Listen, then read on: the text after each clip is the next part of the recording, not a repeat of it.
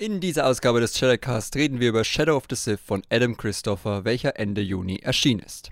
Warum es der Autor schafft, wunderschöne Welten zu kreieren und uns Lando und Lukes Darstellung besonders gefallen haben, er aber am Ende auch daran scheitert, die Sequels nachvollziehbarer zu machen, all das in dieser Ausgabe des Shadowcast. Viel Spaß! People are counting on us.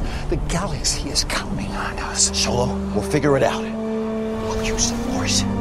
That's not how the Force works. Hallo und herzlich willkommen zu einer neuen Ausgabe des Jedi-Cast, heute mit Ines. Hallo.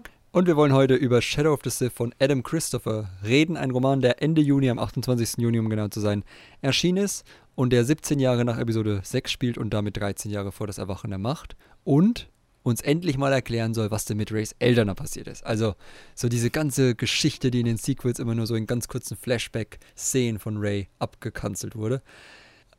Ja, und wie das ihm gelungen ist und was wir sonst über den Roman zu sagen haben, das wollen wir heute ein bisschen besprechen. Jetzt fragen wir mal, oder jetzt frage ich dich mal, Ines, was hast du denn so erwartet, als der Roman angekündigt wurde? Ja, also erstmal eigentlich nicht viel, weil ich ja keine, äh, kein großer Fan von den Sequels bin. Äh, hatte der Roman bei mir von Anfang an einen äh, schweren Stand, weil ich, weil ich mir gedacht habe, oh, das wird bestimmt sowas, was jetzt irgendwie versucht, die Fehler der Sequels auszubügeln, mhm. die Ungereimtheiten, die da so zwischen den Filmen auf, auftreten, dass das so ein bisschen die undankbare Rolle hat, äh, ja, im Nachhinein so eine Ausbügelfunktion eben zu erfüllen. Und ähm, ja, ich hatte jetzt nicht sonderlich viel Interesse daran. Was ich aber, ähm, auf was ich mich aber gefreut hatte, war in den Leseproben wurde irgendwie mal sehr stark der Fokus auf Exegol gelegt und ich dachte mir so, okay, vielleicht kriegen wir irgendwie voll viele zu Exegol und äh, der halbe Roman spielt am Schluss auf Exegol. Irgendwie so kam es bei mir rüber. Ich weiß nicht, wie es bei dir war. Ähm, ja, und das war dann nicht so. Spoiler, es war nicht so. Lasst euch nicht durch die Leseproben verleiten. Ja, äh, mir geht es eigentlich tatsächlich sehr ähnlich. Überhaupt kein großer Fan der Sequels.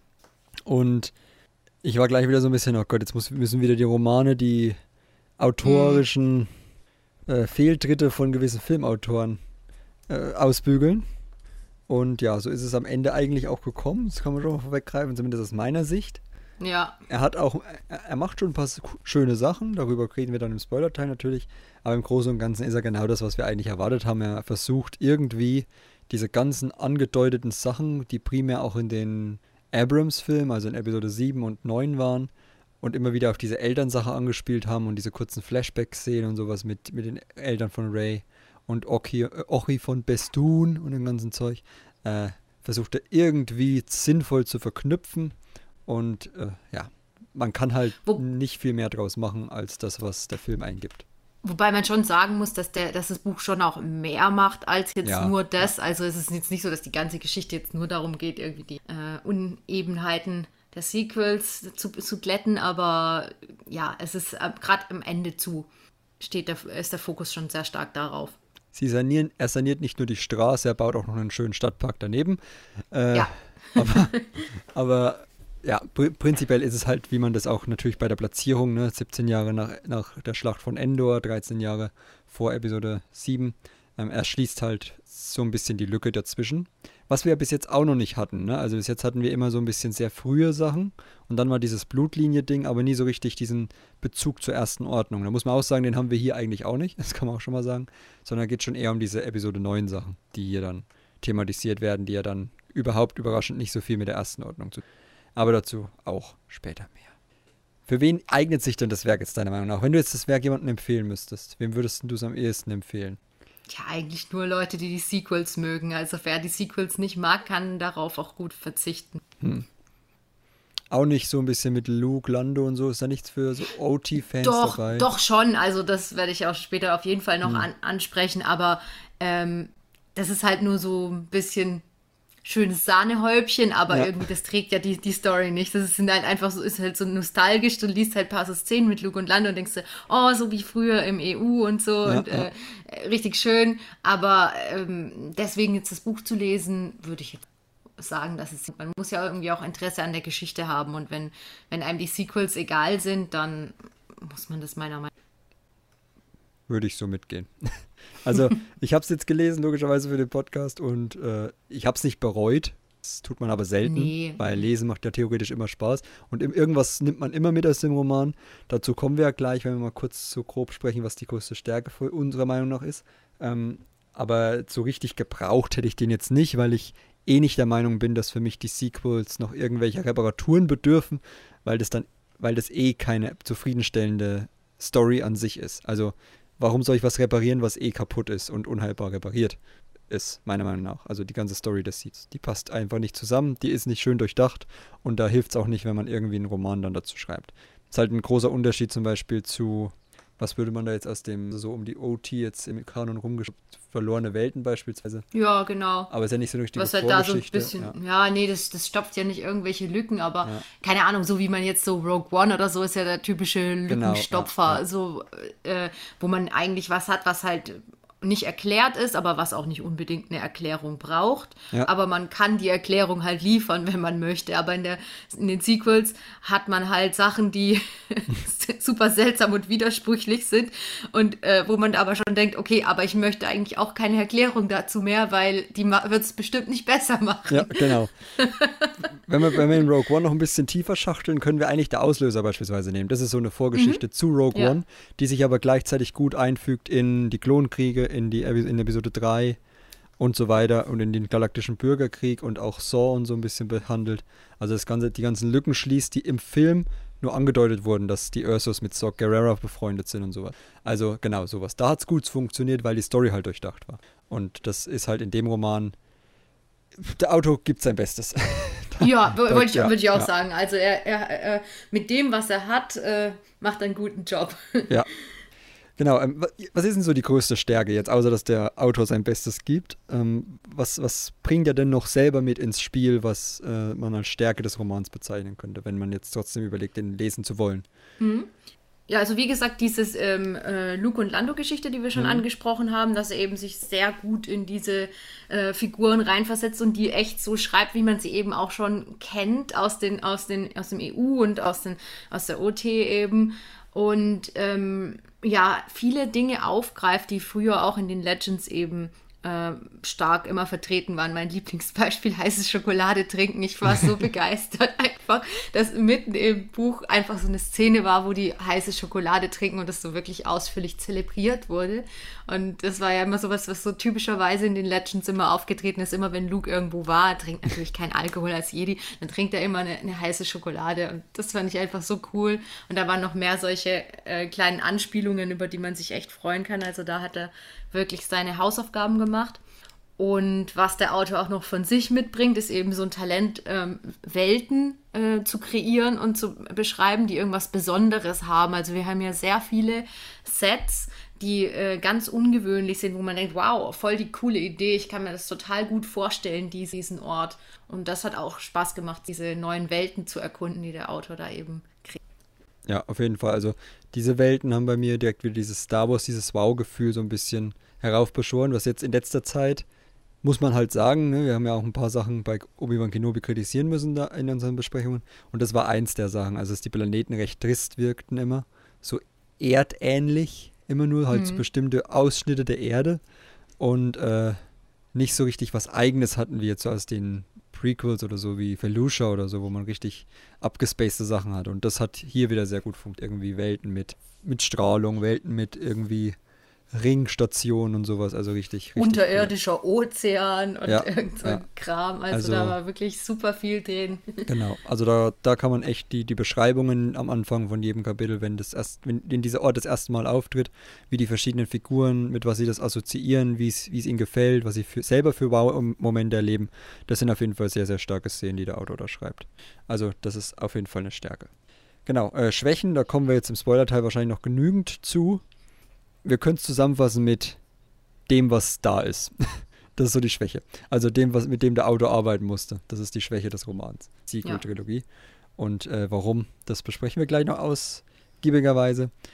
Und dann ist halt die Frage, ne, du hast jetzt in deiner Rezension zum Beispiel auch geschrieben, dass der, dass man den, dass der Autor das Beste daraus gemacht hat, haben wir ja gerade schon gesagt. Jetzt ist natürlich die Frage, wie bewertet man dann so einen Roman?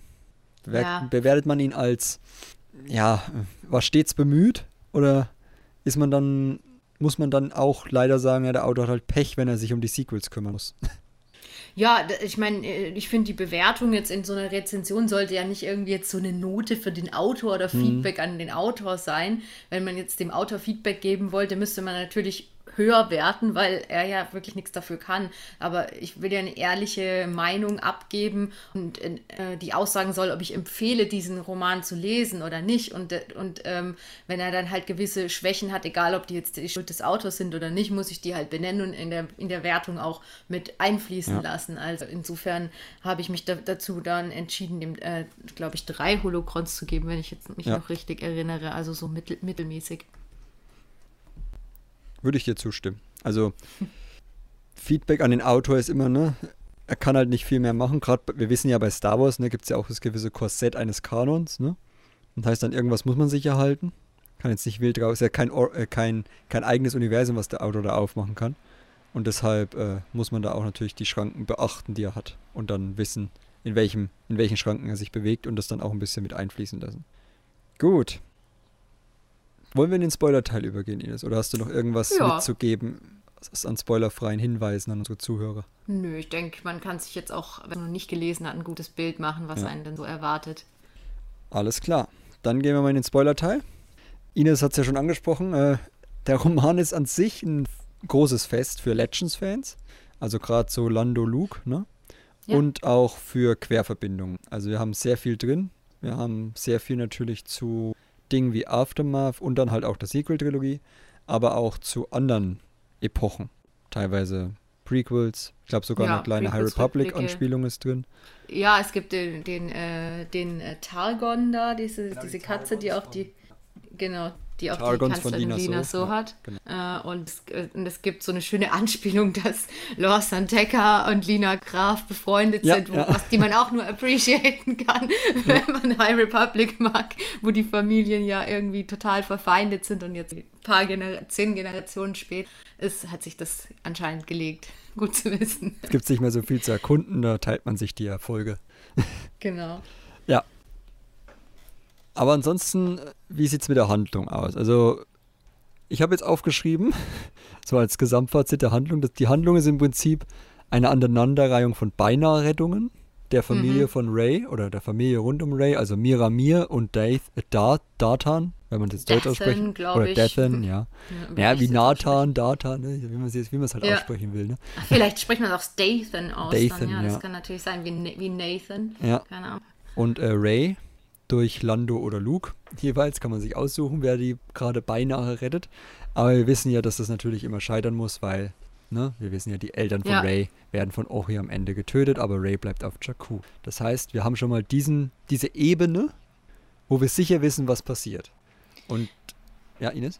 Ja, ich dachte, äh, ich dachte irgendwie am Anfang fand ich das ganz interessant, als der Roman so angefangen hat mit den Eltern, die so auf der mhm. Flucht waren und dann beschossen wurden, verfolgt wurden, sich retten mussten und so. Äh, aber da war mir nicht klar, dass das, äh, dass das dann den ganzen Roman über so weitergehen würde. Ich dachte, da kommt noch irgendwas, aber dann stattdessen äh, fliehen die immer und werden dann wieder verfolgt von Ochi und seinen äh, Schergen. Und da kommt dann irgendwie nicht mehr viel weiteres und das hat mich dann so ein bisschen enttäuscht, dass das dann sich immer einfach wiederholt hat und irgendwann war ich so richtig sauer auf die, dass die mal abgehauen sind, weil ich dachte jetzt, bleib doch mal da, wenn nur was anderes passiert. Aber Ines, wir können nicht da bleiben. J.J. Abrams hat es anders geschrieben. ähm, ja.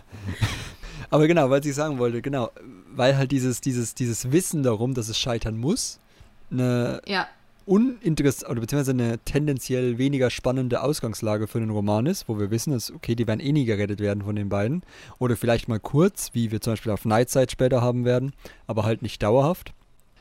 Hat der Autor noch eine zweite Ebene so ein bisschen reingebaut, rund um Sith-Artefakte, eine andere Sith-Lady, die von, oder ich habe sie immer Sith Lady genannt, weil der Name am Anfang nicht geschrieben wurde und ich mit Aftermath nicht auskannte, deswegen kannte ich die tatsächlich.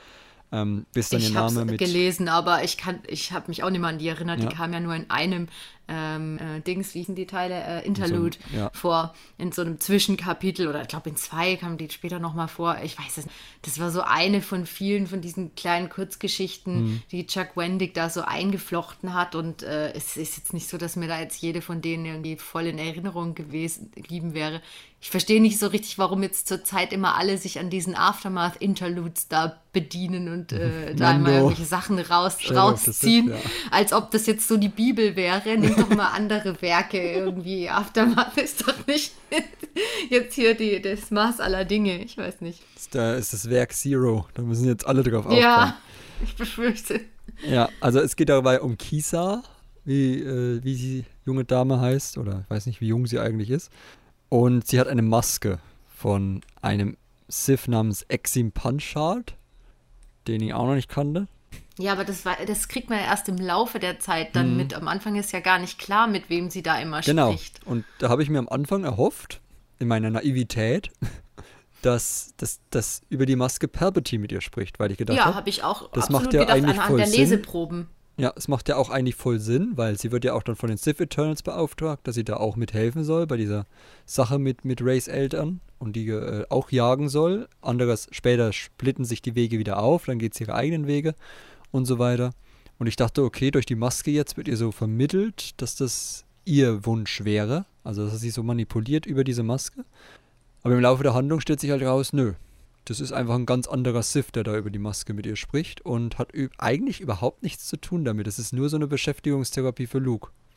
Ja, da habe ich mich so, auch so wirklich so ein bisschen in die Irre geleitet gefühlt. Also es war wieder so wie am Anfang des Kanons, wo immer nichts verraten werden durfte wegen den Sequels, wo man dann irgendwie so einen Hinweis hingeschmissen bekommt und denkt so, oh ja, Palpatine. Und dann, äh, und dann am Schluss, haha, nee, war doch, war doch nicht Palpatine, so so.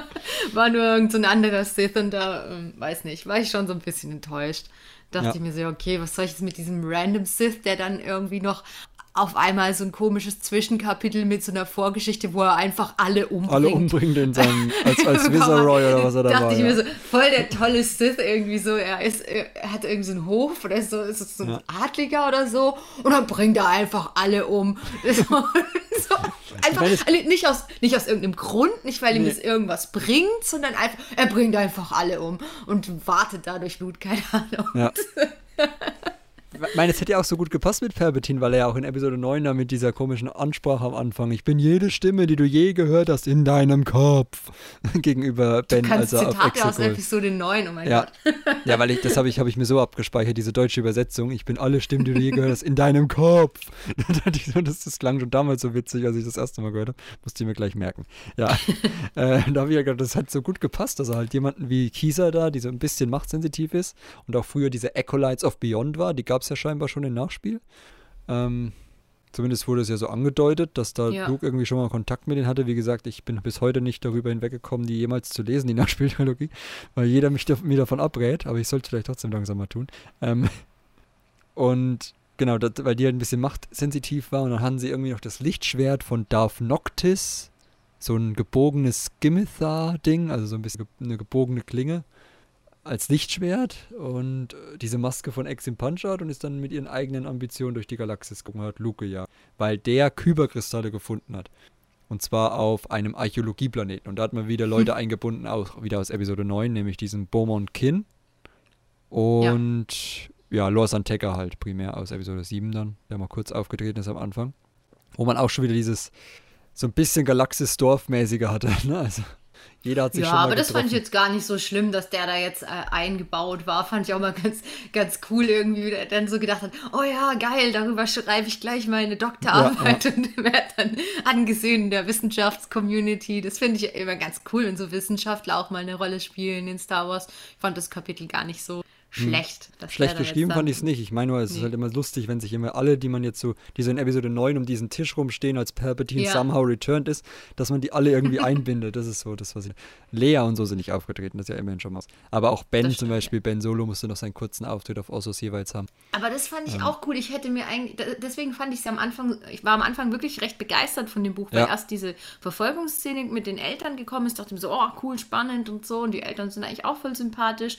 Und dann kam diese Szene mit Luke und Ben und ich fand die einfach perfekt Ich, ich fand es so perfekt, wie, wie Luke und Ben da äh, halt- interagiert ja. haben und wie Ben so, so immer so, ha, Uncle und äh, nee, er soll aber ihn Meister nennen und so und äh, total süß, wie die zwei irgendwie da so interagiert haben. Ich hätte da echt, obwohl ich die weiß, dass die Sequels daraus folgen, ich hätte mir äh, noch 100 Seiten über Ben und Luke gerne, gerne da angetan, wirklich. Bin ich also, komplett bei dir.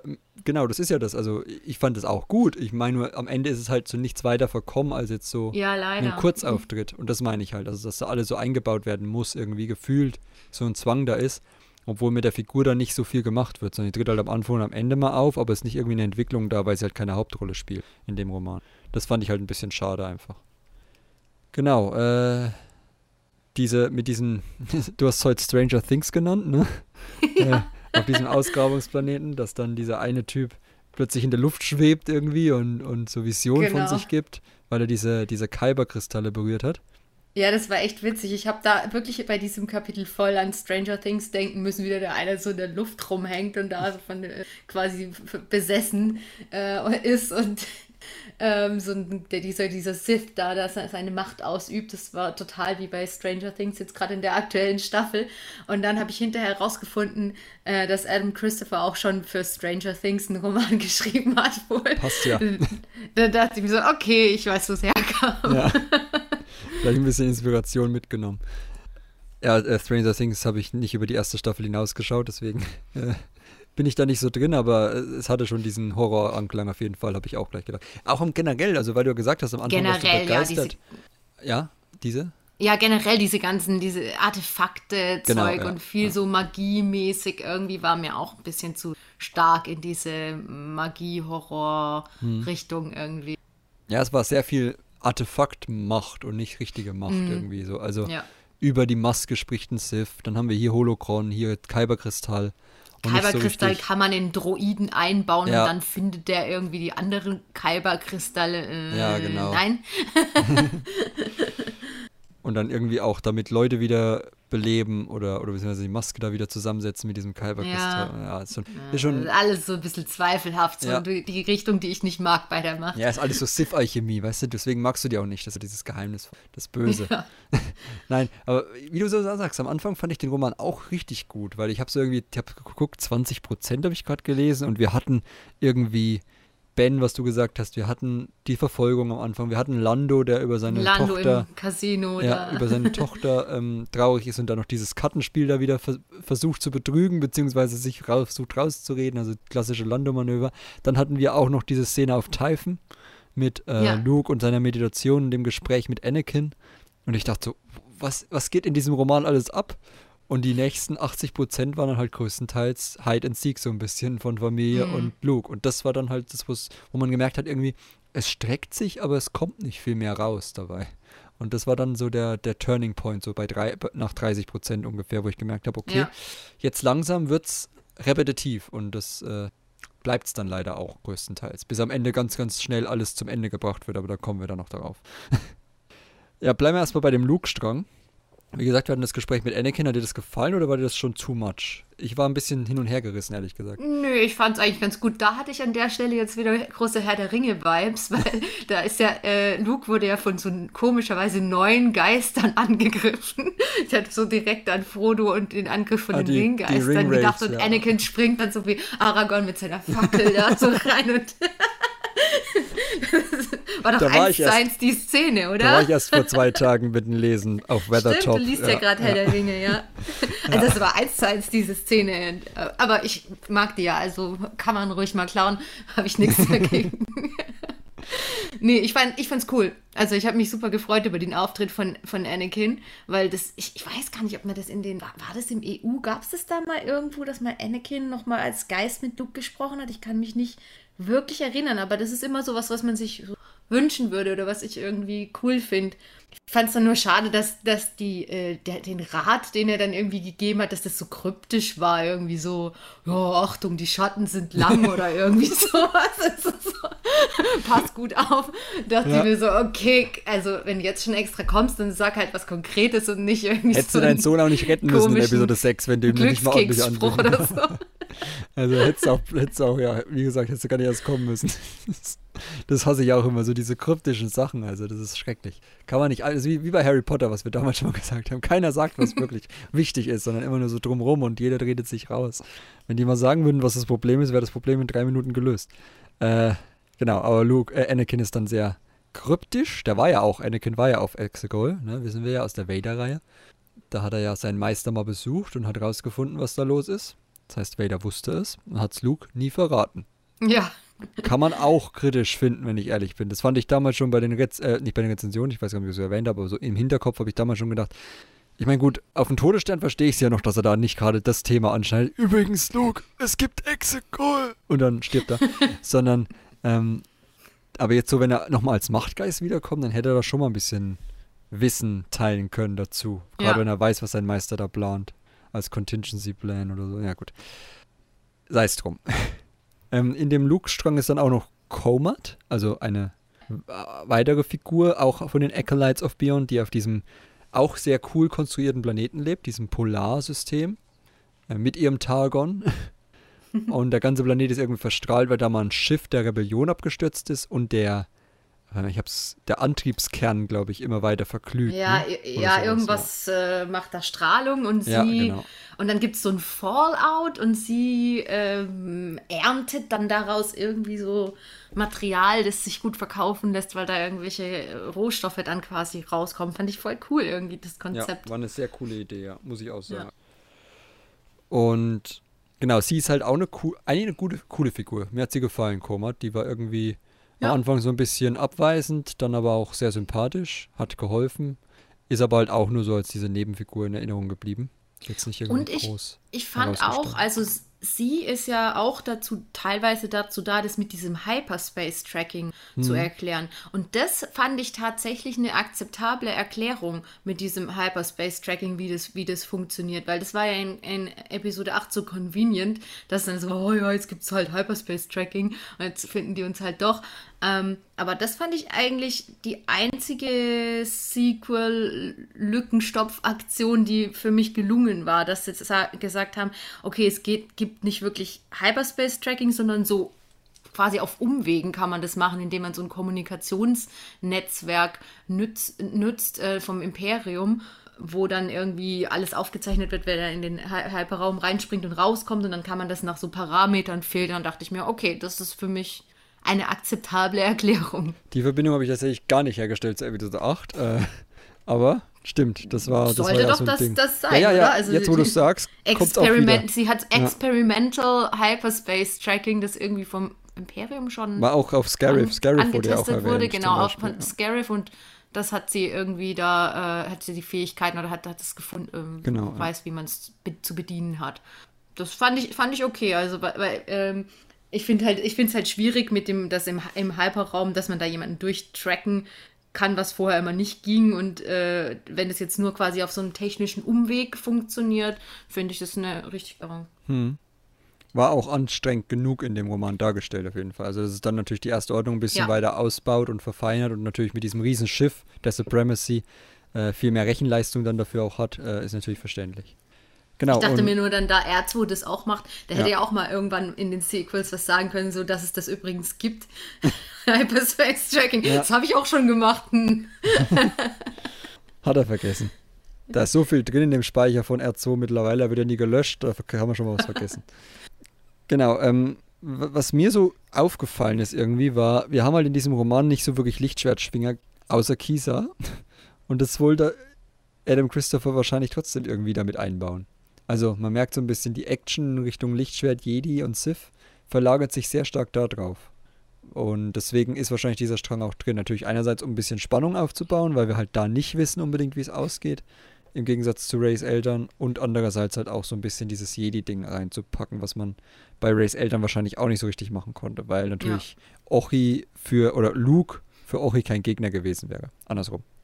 Ochi für Luke. Ja, aber ich fand auch leider, dass die Kisa dann irgendwie für ihn überhaupt kein Gegner nee. war. Sobald so, es klar war, dass äh, Palpatine nicht irgendwie dahinter steckt, sondern nur so irgendein so random Sith und das quasi alles so in der, in der Maske ist, war es für, für mich äh, klar, dass Luke das äh, locker, äh, die locker besiegen kann. Es ging ja dann am Schluss auch gar nicht mehr darum, dass er irgendwie sie wirklich siegen will, sondern er wollte sie ja irgendwie zurück auf die helle Seite auch ziehen und ähm, er war ja nie wirklich in Gefahr von ihr. Das fand ich dann halt ein bisschen schade, dass, das, sie, dass sie dann doch eine recht schwache Gegnerin war und diese Maske hat er dann auch mit locker zerschreddert irgendwie. Also es war jetzt nicht wirklich super spannend am Ende, finde ich. Und ob die jetzt wieder auf die helle Seite zurückkommt, das war mir eigentlich egal. Also, ich wollte gerade sagen, so, diese, diese Zweifel und, und, diese, diese Angst, die er da hatte oder diese Überlegungen, ah, wie kann ich sie retten, wie kann ich sie da, soll ich nochmal zurückfliegen, ah, kann ich sie vielleicht noch überzeugen? Oh Gott, das ist doch eigentlich scheißegal, was will ich von der Figur? Also, ja. ja also da war ich jetzt nicht irgendwie investiert oder so. Nee, überhaupt nicht. Ich weiß nicht, also warum sollte ich mit der so voll viel Mitleid haben, wenn die sich da irgendwie äh, voll der, Sucht diese, dieser Maske da erliegt. Ja, ja. gut, halt Pech, aber man kannte sie ja, ist ja nicht so, dass man sie jetzt vorher voll gut kannte. Sie trat ja. halt einmal in dem äh, Interlude in Aftermath auf, aber es ist jetzt nicht so, als hätte man jetzt irgendwie voll die Verlustgefühle, weil sie ja früher so eine tolle Figur war, bevor sie der, der sich der Maske dahin gegeben. Ich weiß nicht, ob man so ein bisschen, das ist jetzt ein bisschen sehr viel reininterpretiert, vielleicht ein klein wenig die Maskenstory mit Ben spiegeln wollte. Also weil ja auch mit Ben gesprochen wird, aber wahrscheinlich nicht über die Maske, mhm. aber den seine Maske wird ja auch zerstört und dann powdert sie wieder zusammen mit diesen roten Streifen in Episode 9. Und genau das gleiche passiert hier ja, als die Droiden da äh, Kisa wieder zusammensetzen. Okay, da habe ich jetzt nicht dran gedacht. Ja, aber ich auch nicht. Also ich, ich schon offensichtlich, das hätte ich jetzt nicht angesprochen. Aber ich meine, es war jetzt keine für mich bedeutende Parallele. Ich habe halt nur so gedacht, weil immer so auf diese Maske angespielt wurde. Und das mit Ben ja auch so ein Maskending war immer.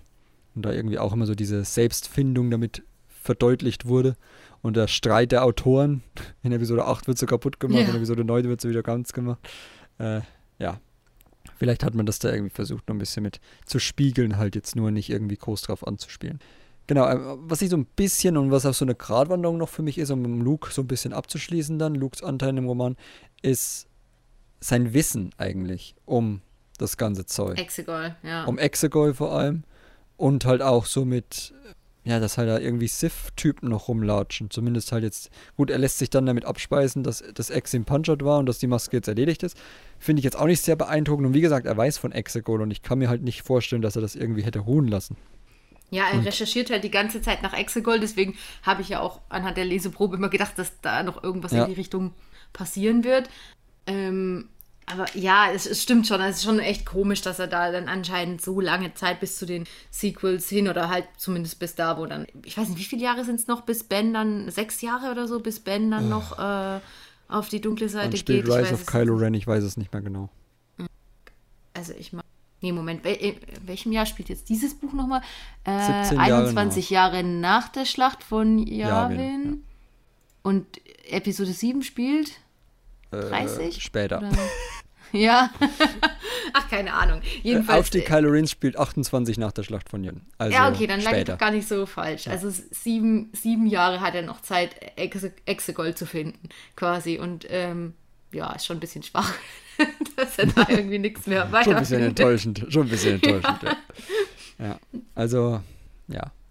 Wie gesagt, das fand ich einfach so eine Gratwanderung. Das haben wir später auch nochmal, wenn Ochi irgendwie in den Tavernen immer losredet von, er hat den Auftrag von seinem Meister bekommen und dass da bis dahin, dass, dass diesem Blabbermaul nie irgendwie mal Palpatine rausgerutscht ist oder so, äh, finde ich halt auch schwierig. Ne? Und diese Sith Eternals, die reisen durch die ganze Galaxis, rekrutieren immer zu irgendwelche Leute und niemand bekommt von denen was mit. Das war halt auch so ein Ding, was ich dann immer mehr gedacht habe, so, hm, ja, schon gefährlich ja. irgendwie generell war ich mit diesen Sith Eternals da total enttäuscht, äh, dass da gar nicht viel in dem Buch drin vorkam. Weil da ich ja damit gerechnet hatte, dass es viel über Exegol mhm. kommt, dachte ich, dass auch diese komischen Sith Eternals, die ich überhaupt nicht verstehe, ähm, äh, äh, besser erklärt werden würden. Und zwar, was, was meine ich mit erklärt? Ähm, also Warum, also was ich mich halt frage, warum soll so ein Normalo, äh, ich nehme an, die sind nicht alle machtbegabt, äh, auf, äh, auf Exegol rumhängen und irgendwie so Palpatine und andere Sith anbeten und äh, auf dieser Stein gibt irgendwie, also wie wie kommt man da drauf, also da sein Leben verbringen zu wollen? Wirklich, also äh, und da quasi, die stehen doch da so die ganze Zeit in so einer Arena rum und machen ja. da das Publikum in Episode 9. Und also, singen immer so. ja, ja, also es ist doch wirklich äh, null nachvollziehbar, warum jemand sowas machen sollte. Und das äh, zumindest hätte ich mir erwartet, dass man sich da vielleicht in dass da mal aus, aus der Sicht von einem von diesen Menschen oder Wesen ähm, mal eine Passage kommen würde, wo halt beschrieben wird, warum die das machen. Vielleicht sind die alle, die sind alle beeinflusst durch die, durch, äh, durch, durch Palpatine. Die wurden dazu gezwungen und wissen es selber nicht oder so, keine Ahnung. Ja. Irgendwas ganz, ganz creepy. Irgend so eine Billigerklärung. Ja. sind noch nicht mal sind vielleicht alles die Geister ehemaliger Sith oder so. Die Ringwraiths. Ja. ja, ja, eben. Die treten ja als Ringgeister auf. Ja. Oh, naja, wie gesagt, äh, schwierig. Also da zu Exegol gab es wirklich nicht viel. Also, wir haben es ja schon im Spoiler-Teil gesagt, wenn ihr jetzt immer noch dran seid. Gebt eure Hoffnung auf. Exegol kommt, glaube ich, innerhalb immer in drei Kapiteln vor, wenn überhaupt. Nicht sehr Ja, so Vergangenheit. Und dann auch nur in der Vergangenheit. Mit, mit ja. Dathan halt als ja, genau. Kind. Genau. Ähm, aber da, da ist es auch sehr unkonkret. Ja, er, er ist da halt irgendwie verstoßen, aber rennt da irgendwie rum und wird dann von irgendeinem so ist das auch ein Sith Eternal oder nee, irgendein Sklaven wird er dann da gefüttert und irgendwie war das sehr ja. komisch. Kommen wir noch drauf auf jeden Fall. Ich würde sagen, wir gehen erstmal zu unserem liebsten äh, Schumpelkopf, Ochi von Bestun. Ja. Was ist ein Bestun, wie hier Dings ja, äh, Enric Bright. Admiral Bright gesagt hat. Wieder, das fand wieder, ich sehr sympathisch. Wieder kleine Galaxis, ich sag's nur ne? dass auch wieder Enric, Enric Bright natürlich auch nochmal auftreten muss. Aber gut, geht schon. genau, äh, wir sind nicht sehr auf Exegol, aber alle wollen dahin. Unter anderem Ori von Biston, weil er da wieder geheilt werden soll. Und ich habe so gedacht, das ist eine Heilung. Dann habe ich gedacht, oh, stimmt, du hast das ja mal rezensiert. Da habe ich mal reingeguckt in die Vader Comics. Und stimmt, er wurde, er, er hat da seine Augen verloren. Also, ja, als er diesen Kyberkristall da angefasst hat oder beziehungsweise da war, als der geblutet wurde oder, oder wütend gemacht wurde, dieser riesige Kyberkristall auf Exegol. Den erwähnt er hier ja auch in dem, in dem Kapitel in dem er zum ersten Mal auftritt, mhm. ähm, da, da verliert er sein Augenlicht, als der so explodiert, das Teil. Ja, ich habe ja leider die, also was heißt leider? Ich, leider. Ich, ich lesen die Comics, habe ich nicht gelesen und äh, mir ging das da alles so ein bisschen schnell, diese Beschreibung jetzt, ich, wo es mir hinterher klar wurde, dass, dass es eine Geschichte aus dem Comic war, äh, war mir dann klar, warum das alles so gehetzt da äh, kurz mal so erklärt wird, ja, dann war er da und hatte Augenlicht verloren und mit Vader und, und so. Und dachte mir, ich dachte mir halt so beim Lesen so, okay, so, äh, geht mir jetzt ein bisschen schnell und deswegen soll ich jetzt irgendwie hier mit, äh, mit OGs Motivation unbedingt nach Exegol wieder zu kommen, mitfühlen. Nö, keine Ahnung, es hat bei mir nicht funktioniert. Kein Bock. Äh, vielleicht, vielleicht weil, weil mir äh, eben die Comic-Vorgeschichte äh, fehlt, aber also ich kann dir sagen, ich bin jetzt kein OG-Fan. wollte gerade sagen, ich kann dir sagen, als jemand, der die Comics gelesen haben muss, jedes Mal ein Schmerz, aber nein, das, geht schon. Ich komme drüber weg. Äh, ich bin auch kein Ori-Fan. Ich nee, verstehe es nicht. Aber es gibt wirklich Leute, ja die mögen diesen, diesen Typen. Ich Und ich denke mir so, was, wo, warum? Was ich hat er denn für eine Charaktereigenschaft irgendwie? Ja. Also, das ist doch nur so ein random Dude, ich weiß nicht. Ja. Gut, es wird immer, immer Leute, irgendwie als der große Jedi-Jäger da irgendwie eingeführt, aber oh welche auf, Jedi ja. hat er eigentlich gejagt? Also, äh, hä? Das ist sowieso noch so ein Kritikpunkt, den ich dann auch gleich noch habe, dass man den auch, kann man auch gleich machen, dass, der, dass man den jetzt überall reinzwängen muss, diesen oh, Es reicht ja nicht nur, dass er jetzt schon in der OT rumsappt mit Vader, sondern man muss ihn jetzt sogar noch bis in die Klonkriege zurückdatieren, damit er noch jede Jäger oh. auch noch sein kann. Wie alt ist dieser Schrumpelkopf eigentlich, wenn man fragen darf? Und warum? Und jetzt mal ehrlich, das regt mich sowas von auf. Wieso muss der alles, also wieso muss der jetzt unbedingt auch noch ein alter Jedi-Jäger sein? Kann er nicht einfach ein Attentäter sein, den Palpatine rekrutiert? Nein, jetzt muss man ihn irgendwie noch auf Bepa Pilaba und Mace Windu ansetzen und so ein Scheiß. Ja, auch. Also, das hat null gepasst. Was ist überhaupt passiert? Ist der dann weggeflogen von Mace Windu? Keine Ahnung. Wird, wird nie aufgelöst. War nur so ein ganz kurzer Abschnitt irgendwie, dass Mace Windu ihn aufhält, davon Beba Bilabau zu töten. Juhu, Caleb ja, aber da hat er ja auch ein Kind, äh, kriegt eine Beisterin. nee, ich krieg, krieg ein Kind auch, aber da, da war er nicht mehr am Leben. ja, nee, also ich, ich finde halt, der, ich finde halt, der Kontrast ist so groß zwischen dem, was immer behauptet wird, was er ist, und dem, Ja. was er dann macht. Genau. Weil es wird die ganze Zeit behauptet, er ist so legendär, er ist der krasseste, er, er bringt alle um und ist so gefährlich. Und, äh, und dann letztendlich kriegt er es nicht mehr hin, diese äh, äh, Eltern von Ray und Ray irgendwie da zu fangen. Und dann will er ständig mehr Leute und kommt immer überall hin und sagt, ich brauche mehr Truppen, ich brauche eure ganzen Schiffe. Nur am um, um, um diese drei Leute da einzufangen, diese drei Zivilisten äh, mit Kind. Und, und ich, ich verstehe halt nicht, warum nicht mal jemand von äh, den Sith Eternals oder Palpatine sagt, sag mal, du bist total unfähig, wir nehmen jetzt Ja. jemand anderen. Was soll denn das? Du fliegst hier in der Weltgeschichte rum we wegen äh, drei äh, wirklich nicht wirklich schwer zu fangenden Leuten und willst dann da unsere ganzen Ressourcen dafür haben. Das, das kann doch jemand anders bestimmt billiger. Ja, also das war wirklich so, äh, das, das war extrem, finde ich. Also deswegen sage ich, ich, mag diese Figur einfach auch nicht, weil man Nee. muss, sie musste, sie musste äh, nicht, sie durfte nicht erfolgreich sein in Bezug auf die Sequels, also zumindest nicht in Bezug auf Ray. Das heißt, sie ist schon mal nicht besonders begabt, offensichtlich. Nee. Und gleichzeitig tut man ihn aber dann hintenrum, abseits des, Roma äh, des Films, als der große Antagonist aufbauen oder der, die große Bedrohung aufbauen. Was ich denke so, mm, nee, ich weiß nicht, diese Figur wird bei mir nie einen guten Stellenwert haben. Und das liegt nicht mal total, nur, nicht, nur an den, nicht nur, dass sie in den Sequels aufgetreten ist, sondern sie ist einfach auch keine gute Figur. Ich finde weder ihr Nee. Design gut, das habe ich schon in den Comics Nee, immer das Design kritisiert. ist mega hässlich. Ja. Also wie, so, so, wie, so wie so ein Cantina-Alien aus Episode 4, wo sie irgendwelche alten äh, Masken rausgezogen haben, die sie gerade noch hatten oder so. Da hatten die eigentlich äh, zur Zeit von Episode 9 mehr Budget, als so ein hässliches Teil da zu designen. Nee, ich meine jetzt nicht nur seinen schrumpeligen Kopf, sondern ich meine halt prinzipiell auch das komplette Charakterdesign, also was er anhat, wie er die Maske, die er dann auch in den Vader-Comics trägt und so. Das weiß nicht, gefällt mir einfach alles nicht. Sieht irgendwie aus wie so, Nee. ich ziehe an, was, was gerade die besten Stats hat in einem Videospiel. Das habe ich schon ein paar Mal erwähnt in den Rezensionen. Das ist für mich immer noch so. Also es sieht, passt irgendwie nichts zusammen. Es sieht einfach nicht gut aus.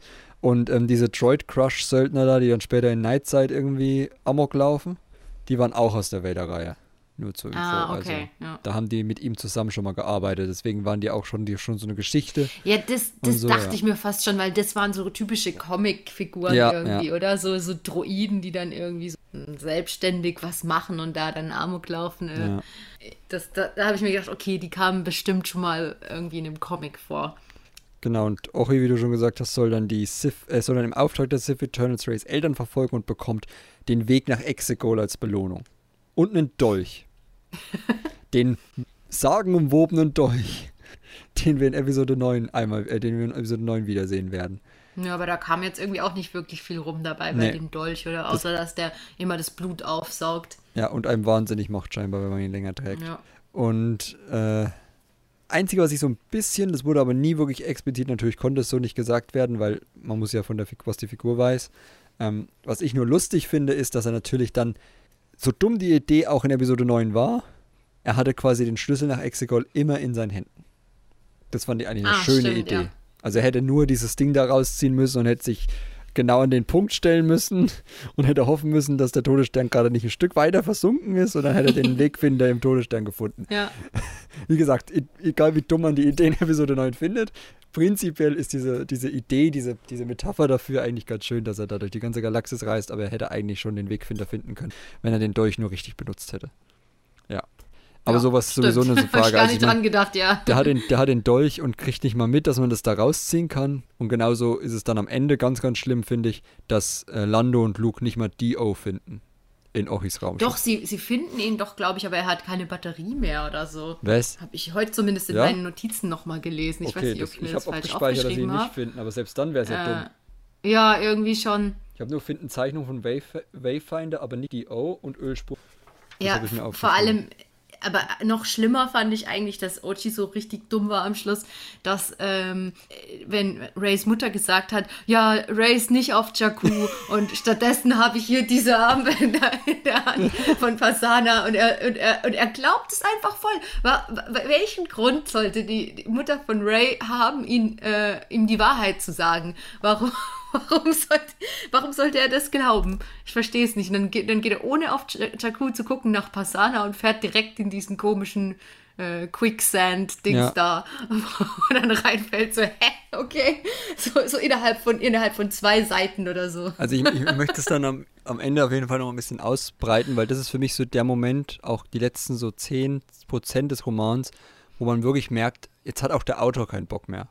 Also jetzt, jetzt merkt der Autor langsam, okay, ich habe jetzt hier diese ganzen, dieses ganze Heidensieg. Es wirkt so für mich, weißt du, das ist so, das ist jetzt nicht böse gemeint, wirklich nicht. Aber man kennt es ja, wenn man irgendwie eine Hausarbeit schreiben muss und hat irgendwie eine gewisse Seitenanzahl. Dann fängt man am Anfang an, eine coole Einleitung, cooler Theorieteil und dann so ein bisschen Schwafel, Schwafel, Schwafel.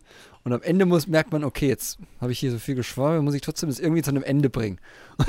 und dann macht man das halt irgendwie. Entweder man schafft es gut oder man macht es halt so, dass man keinen Bock mehr hat. Und das wirkt für mich am Ende so. Also wir kriegen dieses ewige, repetitive Verfolgen, Wegrennen, Verfolgen, Wegrennen im Roman über. Er schindet so ein bisschen Zeit und am Ende merkt er, oh, scheiße, es wird nicht besser dadurch, dass die immer wieder Ja, also irgendwann muss Ja. ich diesen Sequel-Quatsch Ja. noch einbauen, der Irgendwann sich nicht auflösen lässt, dann schnell auf den letzten paar Seiten. irgendwo liegen lassen und gleichzeitig muss Ori nur die Eltern finden und jetzt habe ich aber Ray schon immer so mit den Familien zusammengeschrieben, das ist schwierig. Was mache ich jetzt? Und jetzt habe ich aber auch schon eingeführt, dass Ori die irgendwie aufspüren kann. Und das ist ja auch sein Schiff. Das war ja das nächste, mit, mit dem man erstmal arbeiten muss als, als Autor. Ja, das ist halt, das ist halt die, der, der absolute, das absolute No-Go von, von diesem Roman. Das, das mit dem Schiff wurde ja schon voll oft angesprochen, warum fliegen Rays Eltern mit Ochis Schiff weg. Das Ja. macht null Sinn. Ähm, und, und das musste er halt auflösen. Und die Auflösung war, dass Rays Eltern es für eine gute Idee halten, dass sie Ochis Schiff stehlen wollen. Weil, weil sie sind auf einem anderen Schiff, auf diesem Goldstone da ja gewesen, von diesem, diesem Luxusschiff, von diesem einen reichen Typ da. Und äh, dann wurden sie da verfolgt, weil das offenbar einen Tracker drin hatte. Aber dann haben sie diesen Tracker rausgemacht, also würden sie eigentlich in Zukunft nicht mehr verfolgt werden. Da denken sich dann aber irgendwie, ja, nee, wir müssen jetzt das Schiff wechseln, weil die beste Art und Weise, nicht getrackt zu werden, ist, wenn wir Ochis Schiff äh, klauen, was null Sinn macht, weil es könnte ja auch sein, dass Ochi da irgendeinen Tracker drin hat. Ja, der er bräuchte nur ein mit Datapad sein- oder so, Mit seinem ja, Handy ja, synchronisiert ja, genau. hat. Hallo, das könnte, könnten wir auf der Erde schon machen. Ja. Wa wa wa was denken die sich? Also, Aber auch die, Das ist- das die, die so Erklärung blöd. dafür auch, dass Ori das finden kann, ist ja, dass Enric Pride irgendwann vor dem Zelt steht und beobachtet, wie die GSA oder wie die da heißt, diese Gruppierung, einen Peilsender an Oris Schiff anbringt, weil sie ihm nicht vertrauen. Weißt du? Also, er hat es ja nicht mal. Man hätte es ja so schreiben können, dass Ori selber das macht. Aber da hätte man ja noch mehr sagen müssen, dass die Familie dumm ist, dass sie das nicht bedenkt. Aber so am Ende liegt es noch an der CSA, dass die diese Schiffe folgen können. Es war Ja, am mein- Ende echt absolut. Aber da, ja. So jemand wie Ochi müsste doch sein Schiff, also eigentlich Ja, müsste ja, doch ja. jeder sein Schiff tracken können. Ich meine, das passiert doch in Star Wars immer mal wieder, dass dein Schiff geklaut wird. Wie, wie blöd bist du eigentlich, wenn du nicht da einen Tracker auf deinem Schiff installierst, de- den halt nur du selber tracken kannst? Ja, ja, voll. Naja. Genau, also wie gesagt, am Ende habe ich auch geschrieben, lässt er sich viel zu leicht davon überzeugen, dass Ray nicht auf Jakku ist, obwohl sie gerade über Jakku sind.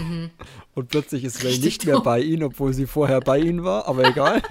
es ist echt kompletter Schwein. gut, aber wie gesagt.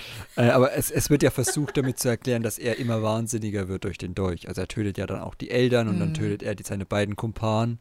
Und äh, ja, damit versucht man das so ein bisschen zu erklären, in Anführungsstrichen ähm, warum er denn jetzt plötzlich so, so nachlässig und nicht mehr so klug handelt. Meiner Meinung nach hat er noch nie klug gehandelt, aber Nee. ähm, also er ist auch nicht sonderlich subtil. Wie gesagt, in der Bar schreit er rum, dass er einen Auftrag hat und ein Kind entführen soll und so. Wo man halt auch denkt, hm, nee, ist sehr subtil von dir, wirklich. Also schrei doch gleich noch, dass Palpatine lebt. Da muss man es nicht später in Fortnite oder so machen. Also, naja. Äh, genau, und dann läuft er in die Treibsande von Pasana, fällt runter und der Rest ist Geschichte. Am Ende finden wir dann nur noch sein Skelett und seinen Helm oder was auch immer man da damals gefunden hat im Film. Ich weiß es gar nicht mehr. Irgendwas Ja, haben sie da gefunden glaub, von ihm. Ich Skelett, glaube, ja. sein Skelett, sein, seinen hässlichen Kopf. Das ist eigentlich das, das finde ich das Schönste an Episode 9, dass Ochi stirbt. Oder Ochi tot ist. Das ist eigentlich das Beste, weil dann kann man ihn nicht noch länger irgendwie überall reinschreiben, weil er so eine geile Figur ist. Kommen wir mal zu Rays Eltern. Nach unseren Rant über Ori und seine Dummheiten. Äh, zu Beginn des Romans waren sie ja sympathisch, hast du ja auch schon gesagt. Ja. Bis auf den Fakt, dass ich nach dem zweiten Kapitel mit ihnen, glaube ich, so gedacht habe, okay, Adam Christopher, wir wissen, warum Ray so gut mit Raumschiffen umgehen kann. Du schreibst oft genug, dass ihre Mutter sehr gut mit jedem Raumschiff umgehen kann und dass das bestimmt genetisch weitergegeben wurde. Danke. Es muss jetzt nicht immer Frage, wieder ob man erwähnt werden. geneti genetisch Raumschiff-Skills Doch, weitergeben Klar, kann. guck doch Luke und Anakin an.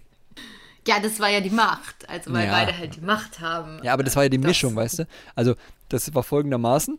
Äh, in Ray vermischt sich ja die, die genetische Möglichkeit, Raumschiffe zu fliegen, aber nur weil sie machtsensitiv ist durch ihren Vater. Ah, Weißt du? okay. Das ist so eine Mischung von. Das, das, das Beste aus beiden lebt in ihr ja weiter, das sagen sie ja immer. Also, deswegen wollte Ja. Palpatine ja auch, dass sein Sohn entkommt von Exegol. Aber was mich so ein bisschen genervt hat, das war so ein bisschen, dass der, der, der Vater so arg unfähig dargestellt wurde. Irgendwie so, ja, also Raumschiff fliegen, das kann meine Frau besser. Also so mit Leuten reden, das kann meine Frau besser. Also so schießen, das kann meine Frau besser. Konnte er überhaupt besser? Ja, Also, nix. Er konnte ja noch nicht mal auf Hypercarn richtig mitarbeiten, weil er auch keine Ahnung hatte. ja, stimmt, funktioniert. programmieren kann sie auch noch und er war nur so unfähig. Ich meine, gut, ein bisschen verstehen tue ich es ja. Ich meine, er ist ja schließlich auf Exegol, ne, irgendwie so in Isolation aufgewachsen. Und ohne richtige Ausbildung, sondern eher so, wie gesagt, so als, als Straßenkind, wenn man so will, also als, als gescheitertes Experiment. Äh, dass er da jetzt nicht unbedingt eine Ausbildung zu irgendwas gemacht hat, ist schon verständlich, aber er hätte sich ja aneignen können mit den Jahren. Äh, fand ich auch sehr lustig. Ja. Also es war schon ein extremer Fall von Un Ungleichgewicht. Also es war gut, dass, dass, dass äh, er Miramir gefunden hat als Frau, sonst wäre Ray nicht so kompetent geworden, glaube ich. Ja, Da hat Palpatine noch mal Glück gehabt. ja, äh, so habe ich es auch, so hast du es auch gelesen wahrscheinlich, oder? Dass, das, dass diese Flucht gewollt war. Also dass dieser da Dathan, von dem er ja den Namen angenommen hat, der ihm dann zur Flucht verholfen hat, äh, Echt? Hast du so gelesen, als, als dass es. äh, Ich dachte einfach, dass der halt Palpatine egal ist und. Äh, Hm. Weiß nicht, hast du, hast du gedacht, dass es jetzt irgendwie. ich dachte wirklich, Flucht dass also, er, er hat sich ja, er wusste ja selber, dass er gescheitert war als Experiment. Und deswegen dachte Ja. ich, dass, dass sein Vater, dass also das, das Palpatine ihn quasi fliehen lassen wollte, um zu gucken, ob es über biologischen Weg vielleicht besser funktioniert als über dieses Klonen. Hat Palpatine wieder, äh, wieder alles irgendwie vorausgesehen. Ja, wahrscheinlich. Was ich auch so, Wahrscheinlich, ich weiß ja. nicht, es war recht subtil, aber ich habe es so verstanden, als ob er äh, mit Vader und äh, Oki tatsächlich gefunden Ja, er hat ja die Ankunft irgendwie von Vader und Ochi Genau, gesehen. Ja. Und er flieht ja auch mit Ähm. diesem Schiff in so einem Compartment, sagt er. Ja, das stimmt. Das könnte sein, dass das das Schiff war. Ja. Ja. Und es werden noch ganz viele Sith in dem Kapitel übrigens an- erwähnt. So Plagueis, Reva, Ja, die- Noctis, Sanguis, Die, die, die Namen da immer so chanten, die Sith Eternals. Warchar. Die- das ist ein geiler Beruf. Den ganzen Tag musst du die Sith-Namen. Musst du einmal lernen und dann klappt es. Das ist wie so, wie so Bibelverse. Ja. Revan, Noctis. und dann einmal, einmal, Das ist einmal auch am eine, Tag eine wird dann, Lebensaufgabe. Ja, Ora et labora. Einmal am Tag wird dann noch Palpatine mit dem Kran auf den Balkon geholt und dann spricht er noch seinen Segen. Und dann ist der Tag auch wieder rum. Kann man sich gut vorstellen, ja. Und den Rest des Tages sind sie dann halt so Sternzerstörer bauen. Ja, genau, baut sie dann so mit so, mit so kleinen, mit so kleinen äh, Schraubenziehern und so an den Sternzerstörern rum. Deswegen hat das so lange gedauert. Oh Gott. Genau. Äh, da, Dathan, Dathan, Nathan, Dathan, wir nennen ihn jetzt Dathan. Äh, Ja. wie gesagt, aus den Laboren von Exegol und Miramir ja dann auch von einer friedlichen Welt namens Hyperkarn. Da hätten wir auch noch ein bisschen mehr erzählen können. Also generell so die Vorgeschichte der beiden war dann doch recht kurz, fand ich. Immer nur so diese kurzen Ja. Then-Kapitel, aber so richtig stark war das jetzt nicht Fokus. Fand ich schade. Ja, ich fand's, ich fand's auch ein bisschen komisch, dass die da, also es wurde ja begründet, dass sie von diesem Hypercarn da weg mussten, weil sonst irgendwie sie von den Sith gefunden werden würden und die würden dann auch die Oma gefährden. und, und, aber die wurden, ja- die hab, es war ja nie was auf diesem Hypercarn. Da, da haben sie ja völlig unbeachtet gelebt. Und dann sind sie ohne Grund aufgebrochen und sind dann nach Jakku und da wurden sie dann gefunden. Ja. Und äh, dann denken sie sich, ja, wo tun wir jetzt Ray hin? Ja, Jakku natürlich nicht nach diesem Hypercard, wo die Oma ist oder so. Macht ja keinen Sinn. Die, und noch nie jemand hat rausgefunden von diesem Hypercard. Da wurden sie nie überfallen. Aber das kommt nicht in Frage, dass Ray zu, zur Oma nach Hypercard zurückgeht. Ja. Stimmt, man hätte ja Ray auch da. Na gut, egal. Geht ja nicht, weil Episode 7. Wir brauchten einen Wüstenplaneten. Ja. Äh, Genau, was, was ich auch gut, gut, andererseits auch ein bisschen fraglich fand, war diese republikanische Sache am Anfang. Also, wir wissen ja, die Republik, später noch bei Blutlinie noch viel mehr, äh, ist ja schon stark in Richtung Wiederbürokratisierung, wieder blinde Flecken, wieder und so weiter, ne? Ähm, ja. Das heißt, es macht schon ein bisschen Sinn, dass man sie hier nicht so wirklich ernst nimmt.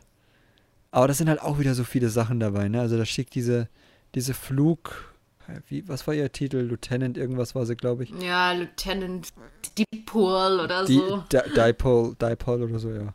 Äh, schickt sie da irgendwie zur, zur, nach Nightside, weil sie da jemanden kennt.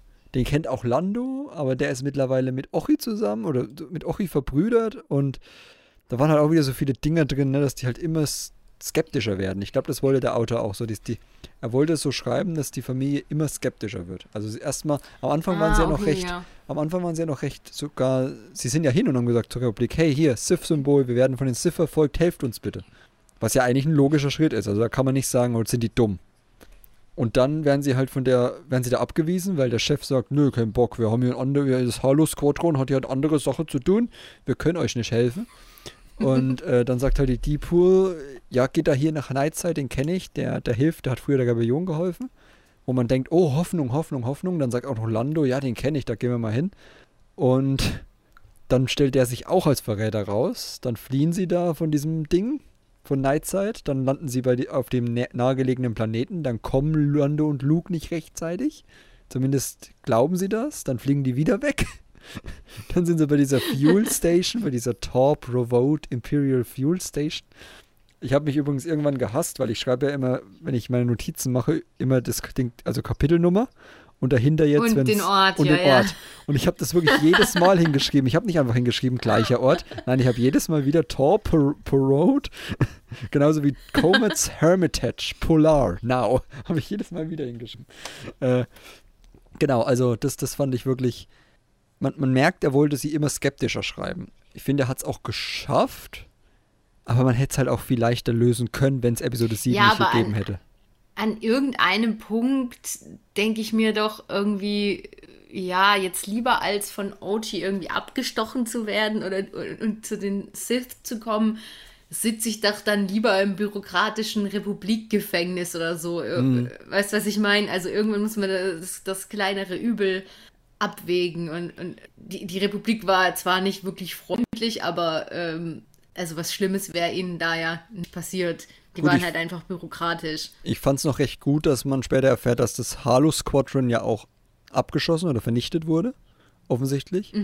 Ähm, das heißt, dass man so ein bisschen als Leser das Gefühl kriegt, okay, es hätte nichts gebracht, selbst wenn dieses Halo Squadron ihnen geholfen hätte, weil wenn sie an diesem Schiff gewesen wären, wären sie auch drauf gegangen. Weil Ja, sie halt stimmt, wahrscheinlich ja. damit assoziiert wurden noch, weil die, das Halo Squadron hat ja diese ersten angreifenden Schiffe am Anfang des Buches abgewehrt und dann waren sie wahrscheinlich auf der Abschussliste als Kollaborateure damit, damit halt nichts über dieses Sith äh, an die Öffentlichkeit gelangt. Deswegen haben sie aus Sicherheit das Halo Squadron halt äh, ausgeschaltet. Das heißt, sie wären da auch nicht sicher gewesen. Aber wie gesagt, man hätte halt zum Beispiel, als Lando da irgendwie zu ihnen spricht, auf, auf Nightside später, hätte halt sagen können, ja, fliegt nach Ossus oder sowas. Oder irgendwo hin, wo er weiß, da ist sicheres Jedi-Gebiet oder Republikgebiet. Ja, ge generell einfach Richtung Republik Ja, einfach ja. fliegen und da dann. Das Problem war ja einfach nur, dass die keine Papiere hatten und deswegen war das halt so, ja, pf, nö, hier kommt nicht rein, ihr seid keine oder, oder wir kümmern euch nicht, uns nicht um euer Problem, weil ihr keine Bürger der Republik seid und so, aber äh, irgendwie so in die generelle Richtung der Republik zu fliegen wäre definitiv keine falsche Überlegung gewesen. Ja, und ich finde auch, man hätte es nicht so knapp schreiben müssen immer, weißt du? Es sollte zur Spannung beitragen, aber ich finde, dieses, diese Fluchtsache war halt nach dem zweiten Mal, wo es so ganz knapp nicht geklappt hat, fand ich es schon nicht mehr überzeugend. Also ja. einfach mehr Abstand. Und ich muss auch sagen, das habe ich mir tatsächlich aufgeschrieben und das fand ich echt äh, problematisch, als ich heute nochmal reingeguckt habe. Lando sagt in Episode 9 überhaupt nichts davon, dass sie jemals eine Familie retten wollten. Mhm. Er sagt nur, Luke und er haben damals einen Wegfinder gesucht und sind bis nach Pasana gekommen. Das war aber eigentlich Ja. gar nicht so wirklich der Grund, sondern sie waren auf dieser Suche nach dieser Familie. Genau, und genauso steht es nämlich auch im, äh, im Roman zu The Rise of Skywalker. Da habe ich nämlich noch mal reingeguckt. Und äh, da steht irgendwie, ja, sie, äh, sie haben so einen Jedi-Killer aus den Clone Wars verfolgt, da steht es auch schon. He mhm. was searching for Sith Relics. Also quasi klingt so, als wären sie hinter dem her gewesen, weil, weil er, diese, er Sith Relics sucht, ja. äh, sucht ähm, zum Beispiel der Wayfinder. Und dann sagt Lando, ja, ja, zum Beispiel der Wayfinder um, Ochi bragged at a cantina that he had a clue to the Wayfinder's location, that he had its coordinates inscribed. Also da klingt es ja so, als hätten sie irgendwie Ochi verfolgt oder, oder ähm, weil sie gehört haben, dass der ähm, in der Kantina damit angegeben hat, dass er den, dass er weiß, wo der Wayfinder ist. Dabei hat er in der Kantina damit ja angegeben, dass er diese Familie verfolgen soll.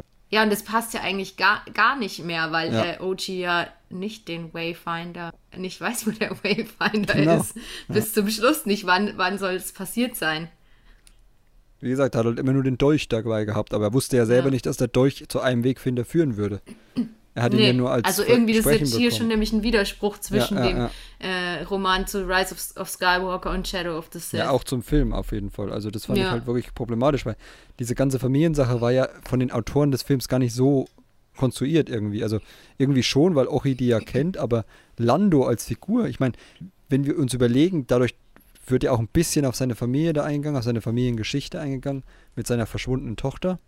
Ähm, wenn man überlegt, was er da für ein Investment eigentlich in diese Geschichte rund um diese Familie und dann vor allem auch in die Tochter hat. Also am Ende wird ja realisiert, okay, die Tochter ist das, was, was, noch, was noch rettbar ist, in Anführungsstrichen.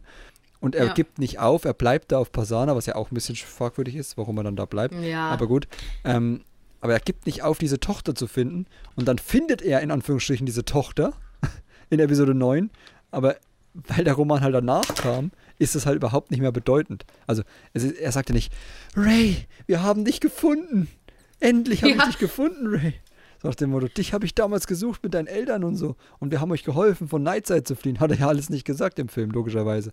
Aber das hat halt null mit dieser Familie zu tun gehabt. Also er war im Film nicht mit dieser Familie irgendwie involviert. Und hier ist es plötzlich der Grund für ihn. Also ihm ist ja der, der Wegfinder in Anführungsstrichen scheißegal. Ihm geht es ja eigentlich darum, dieser Familie zu helfen. Und das ist halt im Film komplett umgekehrt. Und das fand ich schon schwierig. Ja. Gerade wenn man halt jetzt dann den Roman danach und dann noch außenrum schreibt.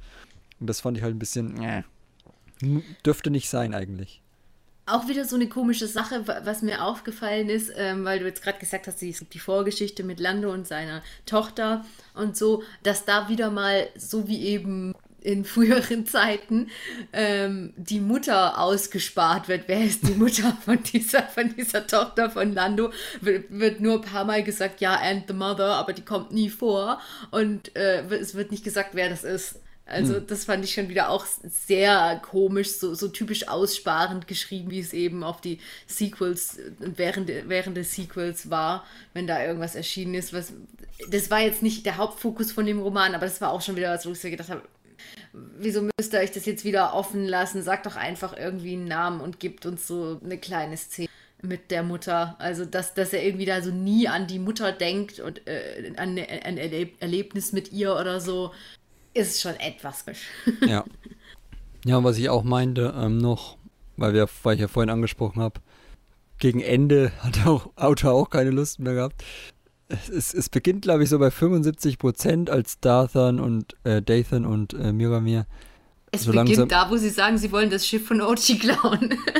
ja, ich meine jetzt aber den einen Punkt, den ich jetzt gleich ansprechen will. Äh, so. Also sich überlegen, was machen wir mit Ray und dann geht schon ganz so langsam los. Ja, Anka Blatt ist eigentlich eine echt sympathische Figur. Also Anka Blatt ist ja eigentlich unser bester Freund.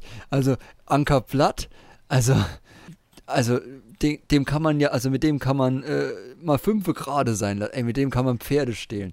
Anker Blatt, das ist ja, so ein richtiger Sympathieträger.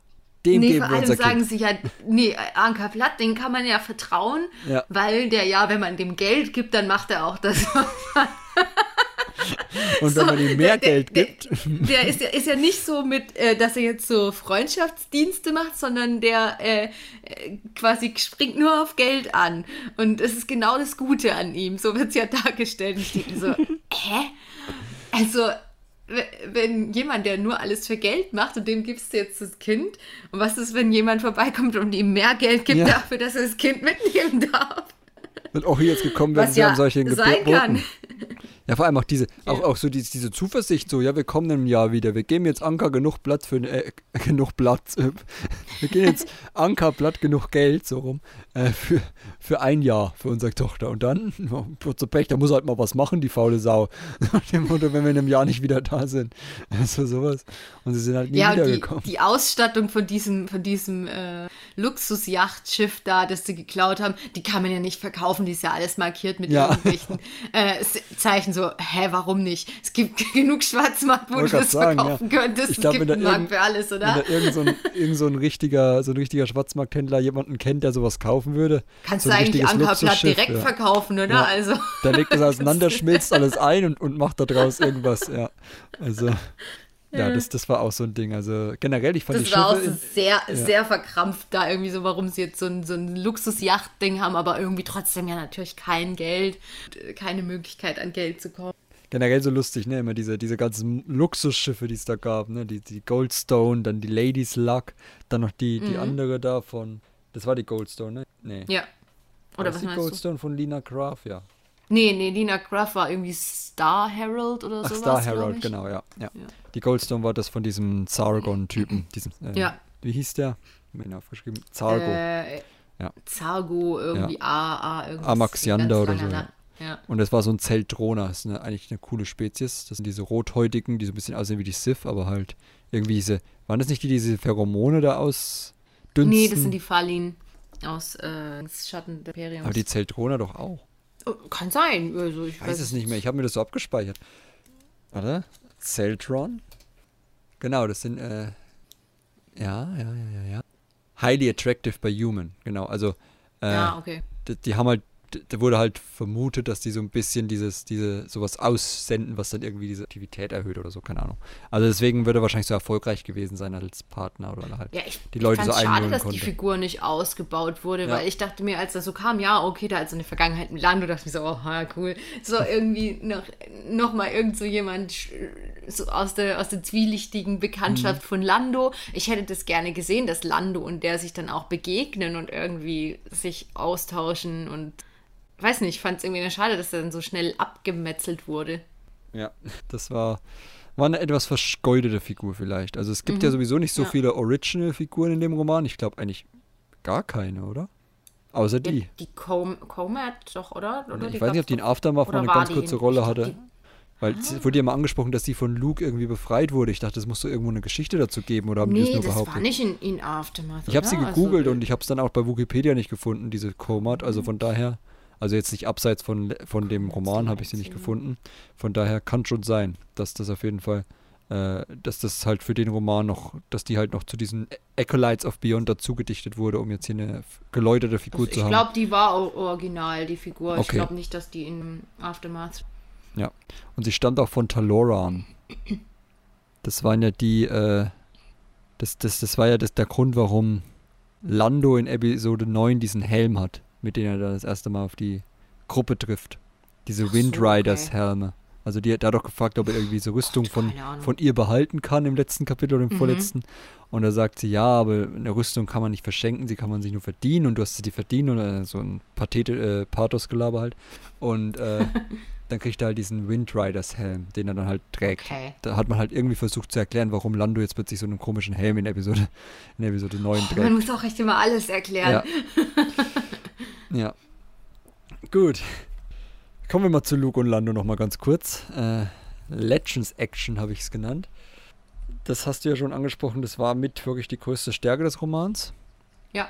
Ähm, so einerseits der von dem Verschwinden seiner Tochter immer noch gebrandmarkte Lando, der so ein bisschen durch, durchs Leben stolpert, irgendwie nicht so richtig wieder Fuß fasst, ein bisschen traurig ist und, und verzweifelt und immer versucht, überall Hoffnung zu schöpfen, in jeder möglichen Ecke und äh, irgendwie eine Spur zu finden, dass er wieder was beitragen kann, was ihn so an seine alten Tage erinnert. Fand ich eigentlich eine schöne Ja, ich, Idee. ich fand auch cool, dass, dass da diese Calrissian-Chroniken dann da wieder Ja, aufgegriffen als Solo, wurden, ja. die man da ins Solo gesehen hat, dass er da äh, sich die alten Sachen wieder anguckt und dann am Schluss wieder damit anfängt, sowas aufzunehmen. Das hat sehr gut gepasst und auch irgendwie die ganze Geschichte, dass er halt weiter, weiter so Glücksspiel macht, aber dass er das so mehr als ähm, Ablenkung sieht, weil er halt eigentlich denkt, er hat voll versagt bei der, ähm, weil er nicht mehr seine Tochter gefunden hat und immer noch da kein, keine wirkliche Hinweise hat, wo die sich befindet und eigentlich total schlechtes Gewissen hat und äh, versucht da irgendwie, ja, ein bisschen Ablenkung einfach zu finden. Das hm. passt total gut, dass er irgendwie halt die gleichen Sachen macht, die er früher auch gemacht hat, aber irgendwie nicht mehr so ganz mit Herzen dabei ist und irgendwie nicht mehr der coole Lando ist von früher mit. Ich fand auch schön, dass er sich damit, ach, jetzt habe ich die nicht aufgeschrieben, mit dem Duros getroffen hat. Äh, ja. Ich kenne den doch. Äh, der, der, der Shriv da, Shriv du, aus, aus Battlefront ja. 2, genau. Äh, ja, da, genau. Da, da, war ja die, eine der Nebenfiguren in Battlefront 2 und da gab es ja auch eine Mission, wo man beide das erste Mal gesehen hat. Also Shriv wurde ja dann später ein Kollege von Aiden Versio und Co., als sie sich der Rebellion angeschlossen hat in Battlefront 2 und vorher war er in Landos Staffel eingeteilt in der Rebellion und hat halt mit ihm auch so eine, ich glaube, eine äh, Läuferfabrik oder so in die Luft gejagt. Und da war es schön, dass man das nochmal so aufgenommen hat. Also das fand ich schön. Ja, wirklich, fand ich muss man cool. sagen, der Autor hat da echt gute Arbeit geleistet, diese ganzen Sachen da einzubauen aus verschiedenen Werken. Ja. Ähm, die jetzt nicht unbedingt mit den Sequels zusammenhängen, aber die einfach schön sind, dass man da so Figuren wie Shriv oder so. Shriv hatten wir ja auch dann in Resistance Reborn zum Beispiel nochmal. Ne? Mhm. Ähm, und von daher finde ich das schon eine, eine gute Leistung. Und ansonsten natürlich auch die Interaktion zwischen Luke und Lando zu schreiben, hat ihm auch sehr gut gelungen. Also eine gewisse, so, so diese Spitzen einfach, ne, die man zwischen den beiden ja. hat, die man aus den Filmen so kennt, irgendwie. Dass, er, dass Lando auch immer jedem erzählt, so ein bisschen, so wieder, äh, ich, ich war übrigens bei der Rebellion und ich habe den Todesstern in die Luft gejagt und so, ne? So, so richtig. Ja, das ist ja auch was, was die beiden gemeinsam haben. Sie haben beide einen Todesstern in die Luft gejagt. Die einzigen beiden, wenn man so will, ja, die es jemals geschafft haben. Gut, Lando hatte ein bisschen Hilfe, da war er nicht allein im Falken. Man darf nie einen Noob nicht vergessen. äh, aber ansonsten, ja, fand ich, fand ich einfach schön, die, wie die beiden miteinander geredet haben, alte Geschichten ja, ausgetauscht total. haben und so, ja. Und auch so dieses, dieses bisschen vage halten, ne? Also Lando so der Konfrontative, gerade so bei dieser Interaktion mit der Republik, ne? Konfrontativ, wir wollen jetzt hier der Familie helfen, wir müssen uns beeilen und Luke immer so ganz ruhig, sie werden uns schon helfen, wir kriegen das schon hin. So Jedi-mäßig, Ja. ja. Äh, Das fand ich auch immer echt sehr am- amüsant, wenn irgendwie Luke dann so, so sehr geduldig eben war und Lando dann immer so auf die Tube drücken wollte. So, wir müssen jetzt hinterher und was? Warum ist dir das alles nicht so wichtig? Ich finde es jetzt gerade super wichtig, diese Familie zu finden und so. Und ja, einfach, einfach schön, die beiden mal wieder zu sehen. Also es war halt, wie gesagt, in, in, in den Legends schon immer ein gutes Team. Luke und Lando, gerade weil sie so gegensätzlich sind. Und du hast ja schon die Lando, Lando Carissian-Chroniken angesprochen. Und auch hier äh, noch schön, zum Beispiel, dass wir den Jedi-Tempel auf Ossos jetzt, den hatten wir auch in The Mandalorian schon. Ja. Also auch äh, schön, dass das, oder in Book of Boba Fett, um genau zu sein, in der, man ist sich bis, die Geschichtsschreibung ist sich nicht einig, ob das jetzt Mandalorian oder Book of Boba Fett war. Äh, offiziell war es Book of Boba Fett, inoffiziell war es Mandalorian. Ja. Äh, ja, Alter, das ist auch schön konsistent aufgegriffen, wird, wo er da gerade die Ameisendoiden den Tempel bauen, während Luke mit Grogu durch die Gegend streift und der dann später auch von Ben in die Luft gejagt wird. Beziehungsweise nicht von Ben, wie wir ja aus Rise of Kylo Ren wissen. Ja, Aber wenn ihr da mehr erfahren wollt, lest den Comic. Sehr zu empfehlen. So. Kommen wir mal zu dem Worldbuilding noch. Äh, Planeten voller Kreativität und Leben habe ich es genannt. Also, wir sind ja vorhin im spoilerfreien Teil schon ganz kurz drauf gekommen und äh, Polar haben wir ja auch schon angesprochen. Also diese Idee da mit diesem, sich, mit dieser Kernschmelze, dieser Strahle und dass die da das Zeug farmt über diese Paneele und verkauft und dadurch so ein bisschen den Lebensunterhalt ähm, erwirtschaftet. Da auch wieder natürlich lustig mit Lando, ne? Heißt es, wir sterben jetzt hier oder so? so also so, so dieses saloppe, lustige so ein bisschen. Ähm, genau, aber jeder Planet oder jeder Ort, da fühlte man sich wirklich so ein bisschen in der Star Wars Galaxis wieder zu Hause. Also ich habe Ja, es hat schon angefangen ja. mit dieser Station am Anfang, Ja, ja, ne? ja, also genau. wo Lando dann da irgendwie äh, gespielt hatte und, und die Station quasi so äh, zwei Teile hat, einen seriösen und einen kriminellen und in der Mitte ist so die Bar, fand ich irgendwie schon, schon cool, wo man sich dann so trifft und äh, auch die, die seriösen dann so ein bisschen un äh, unseriösere Aufträge vergeben und so, wo man dann so die zwei Welten sich treffen in dieser Bar. Voll die coole Idee schon einfach.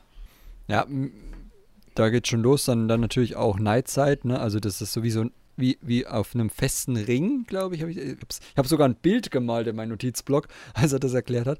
Also es ist so eine Station, die an so einem Ring hängt und immer so in einer festen Position um den Planeten irgendwie dreht und dann das Zeug Ja, also, da abwarmt. wie ich das verstanden habe, ist halt, wie wenn du jetzt so einen, so einen Planetenring wie beim Saturn Genau. hast. Und über Und diesen dann- Ring und- drüber fährt diese Station. Und genau, und dann ist es irgendwie in so eine, also zumindest dieses Mining-Dings äh, in so einem festen Orbit und der Mhm. Rest vom Ring dreht, dreht sich aber um den Planeten. Achso, der Ring Und- dreht sich um den Planeten, oder- aber die Station ist oder? fest, Dachte- oder? Ja, es ist ich dachte, die schwierig. Station wäre im festen Orbit. So Ja, habe ich es ja. verstanden. Also jedenfalls kommen dann immer so die, die Felsbrocken oder irgendwie so da äh, rein und we- werden dann da gemeint. Und ich glaube, die, die, ziehen Wa Wasser da draus, oder? Eis wurde gesagt. Ja, ne? ja, so, das, ja. Genau, Ja. Ist auch so so ein bisschen wie bei, bei The Expanse. irgendwie, genau, da ja. gibt es immer voll die Querverknüpfungen zu sämtlichen anderen Franchises. haben Diese wir jetzt Wasser- heute schon gefunden. Wasserfarming ist ja sowieso so ein Ding dann auch bei diesem Herr Raumreisen. Ringe, Stranger Things, Expanse. Überall wurde es Herr der Ringe. Genau. ja.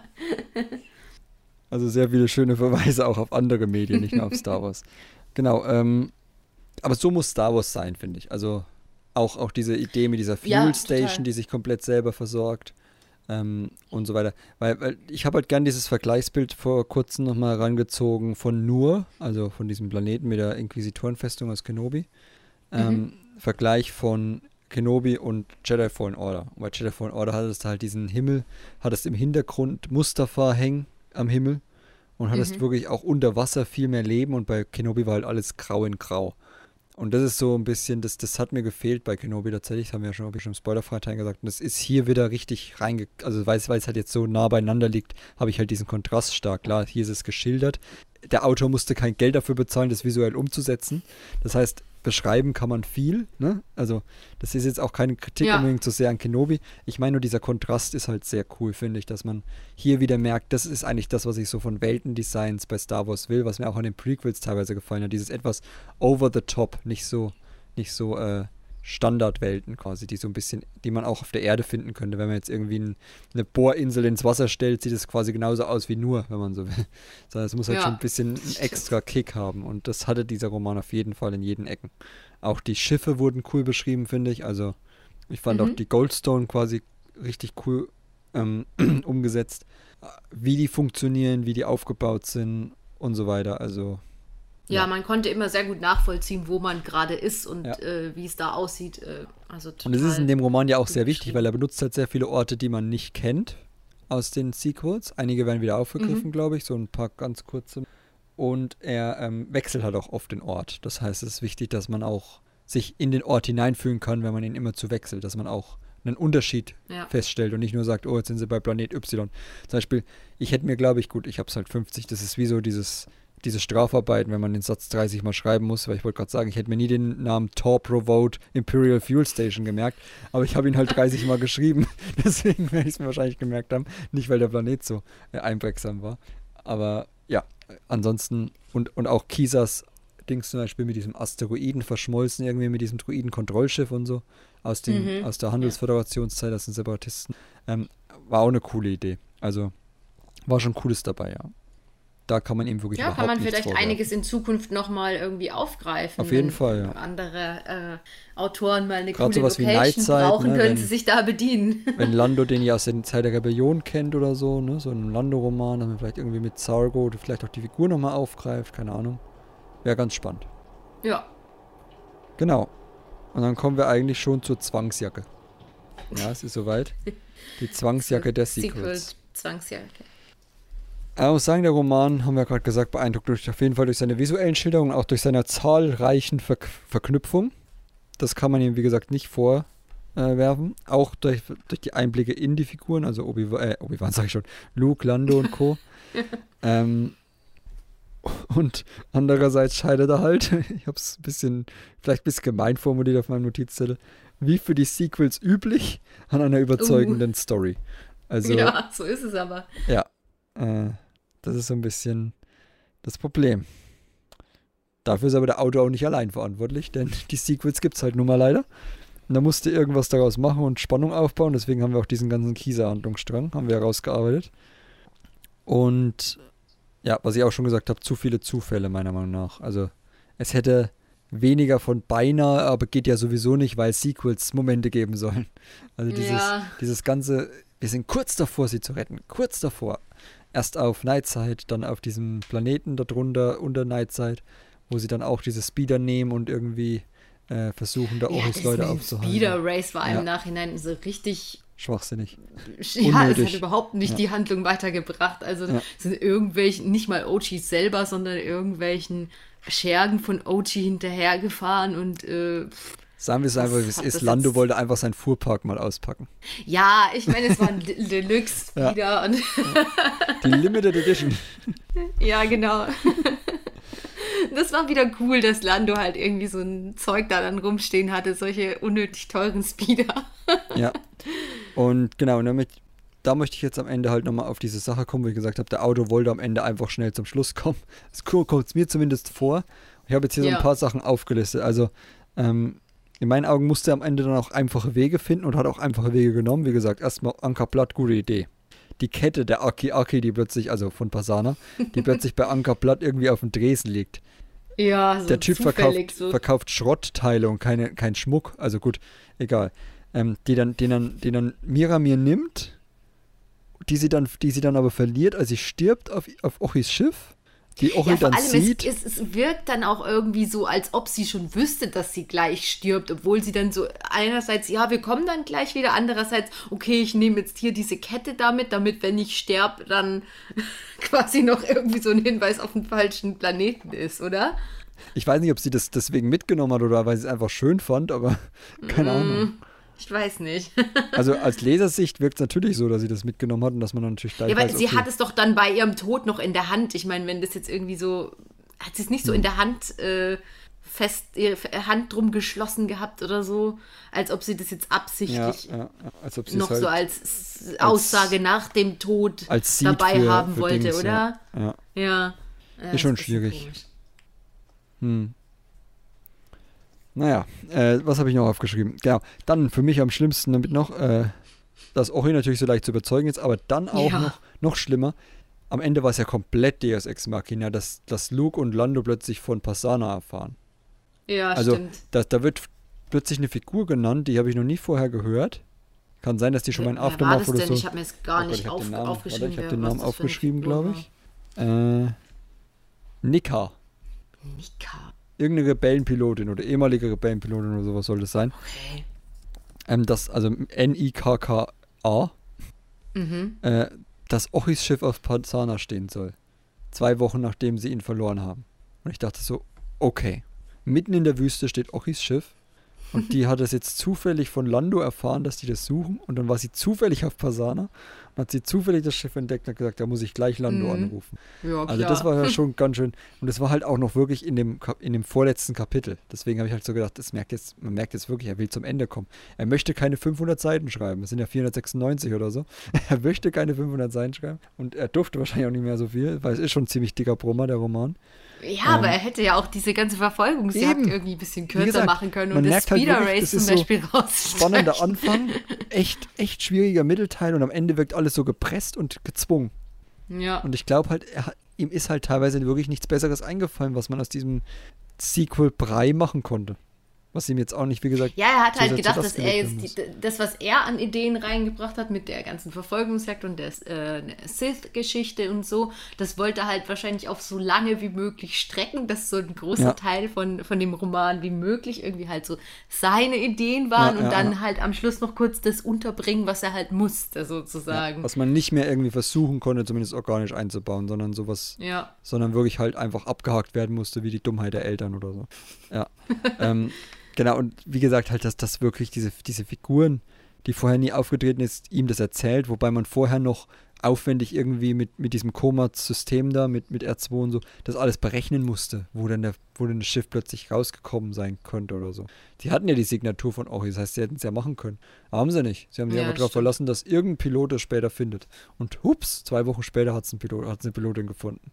Also das war schon echt extrem. Also, das war noch so ein, so ein Schluss am Ende, wo ich gedacht habe, okay. Ist gut, dass der Roman jetzt vorbei ist. Wir haben alles Wichtige Ja. abgehakt. Oh Gott. Ja. Ja. wollen wir uns an ein kleines Fazit wagen? Ja. Okay. Wie sieht es mit Also- einer Leseempfehlung aus?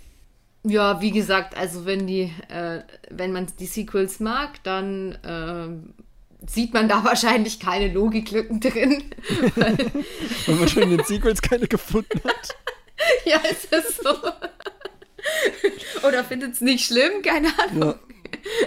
Dann ähm, kann man das da vielleicht drüber hinwegziehen oder, oder freut sich einfach über die Eltern von Ray und mehr Details dazu wahrscheinlich. Alle anderen, wie gesagt, es, wir haben ja immer wieder gesagt, dass es tolle Elemente gab, aber es- das ist halt nicht genug, um jetzt den Roman als Ganzes empfehlenswert zu machen oder zu sagen, ja, kann man dann geschränkt genießen. Ja. Gehe ich mit. Also ich habe ich hab aufgeschrieben, Leseempfehlung vorgezeigt, bedingt. Also alle Fans der Sequel-Trilogie, wie Ines sagt, gerne zugreifen. Alle, die vielleicht ein bisschen noch Lando-Luke-Action wollen, vielleicht auch. Ja. Und natürlich alle Fans da draußen, die an Geschmacksstörungen leiden und Ochi mögen. es tut mir leid, ich, ich, ihr wisst, wie ich es meine. Es ist nicht ernst gemeint, aber ich verstehe es halt nicht, deswegen nenne ich das so. Aber wenn man diese Geschmacksverirrung hat, dann Ochi hier spielt eine relativ große Rolle. Der besäuft sich auch ab und zu mit irgendwelchem Maschinenöl teilweise am Ende, weil er den guten Stoff von Enric Bright schon aufgesoffen hat. Immer noch, immer noch besser als Lando, weil Lando trinkt mal an einer Stelle destilliertes Wasser. ich dachte, da stirbt man davon, wenn man destilliertes Wasser trinkt, oder? Ja, ich weiß nicht, ob es auf die Menge ankommt, aber ja, eigentlich schon. Ja, aber es war so, als hätte er sich jetzt so einen richtig niceen Drink geholt. Irgendwie. Ich glaube, auf, auf, auf Polar da, ja. Und Lando trank ein destilliertes Wasser. So, hä? Okay. Ja, also für alle die Fans davon, auch von destilliertem Wasser offensichtlich, ähm, lest den Roman, er wird euch bestimmt gefallen. Uns hat er jetzt so bedingt, deswegen bedingt, äh, unterhalten können. Er hatte coole Momente, das Worldbuilding war phänomenal, aber äh, ja, nicht einfach, und nicht unser neuer Lieblingsroman, so einfach ist es. Er hat es aber auch nicht leicht durch die Ära, die er abdeckt. Ähm, ist es eine sinnvolle Ergänzung des Kanons? Ich würde sagen, auch bedingt, also äh, wie wir schon hundertmal gesagt haben, der Autor versucht sein Bestes. Aber es gibt meiner Meinung nach auch äh, bessere Romane, die sich auch in der Sequel-Ära zu Hause fühlen, Ja. wie zum Beispiel Resistance Reborn, die dann halt wiederum nicht so viel Beachtung in den Film erhalten haben, aber die trotzdem versucht haben, was Cooles zu erzählen. Ja, das ist halt die grundsätzliche Frage, ob man da jetzt noch weitermachen soll in dieser Ära sozusagen oder ob man die einfach so liegen, lassen lassen soll. soll, weil man, man sagt, okay, da kann man jetzt eh nichts mehr retten. Hätte ich jetzt eigentlich gedacht, nachdem so lange äh, Ruhe war und nichts erschienen ist. Deswegen hat es mich eigentlich relativ gewundert, dass dann dieser Roman doch kam, dass es hieß, jetzt gehen wir da doch rein in, in, die, in diese Ära. Ähm, ja, kann man machen, aber wie gesagt, man kann es halt einfach nicht mehr retten. Also man könnte halt höchstens was ganz anderes erzählen, was gar nichts mit der Geschichte der Sequel zu tun hat, halt in der Ära spielt oder so. Ja. Keine Ahnung, über die Gruffs und, und äh, die Santekas, die jetzt Freunde sind oder das. Ein gemeinsames Das würde Dinner ich lesen. auf der Star Ja, genau.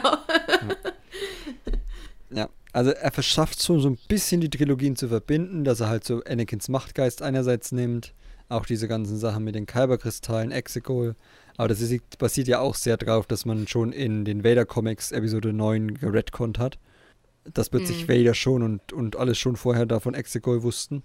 Ähm, ja, das versucht er halt schon ein bisschen zu verbinden, das heißt, es gelingt ihm schon, es ist ja auch genau quasi in der Mitte der beiden Trilogien, wenn man so will, aber so richtig ein Must-Read, finde ich, ist es einfach nicht geworden.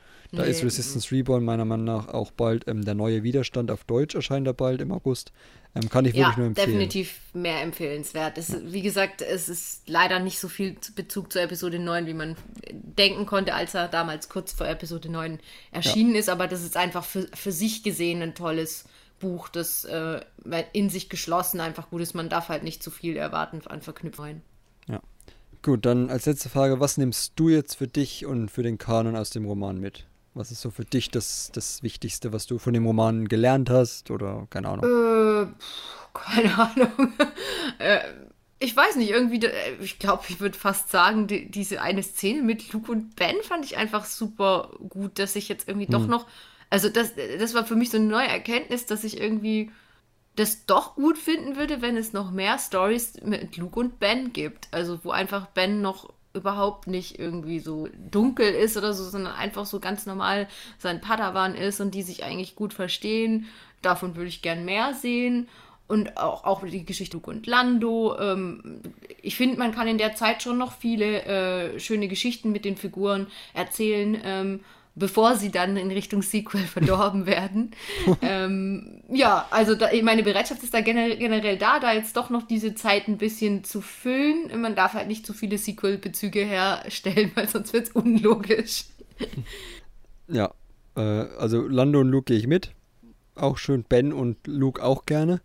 Äh, ich habe noch aufgeschrieben, ein bisschen mehr, zumindest ein bisschen mehr Einblick in Rays Eltern. Also die waren ja in den Filmen schon sehr ja, spärlich. Ja und damit auch so ein bisschen in Palpatines Plan, seinen Sohn irgendwie fliehen zu lassen. Zumindest habe ich das halt so interpretiert.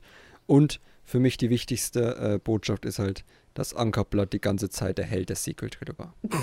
Genau. Das wollte uns eigentlich der Roman sagen. Also die 496 Seiten arbeiten sehr kontinuierlich auf diese Erkenntnis hin.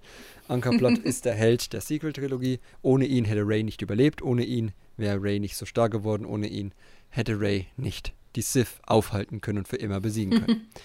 Das heißt, vielen Dank, Ankerblatt. Wir verneigen uns vor Ein dir. ungewürdigter Held. Ja. Mitarbeiter des Monats. Gut.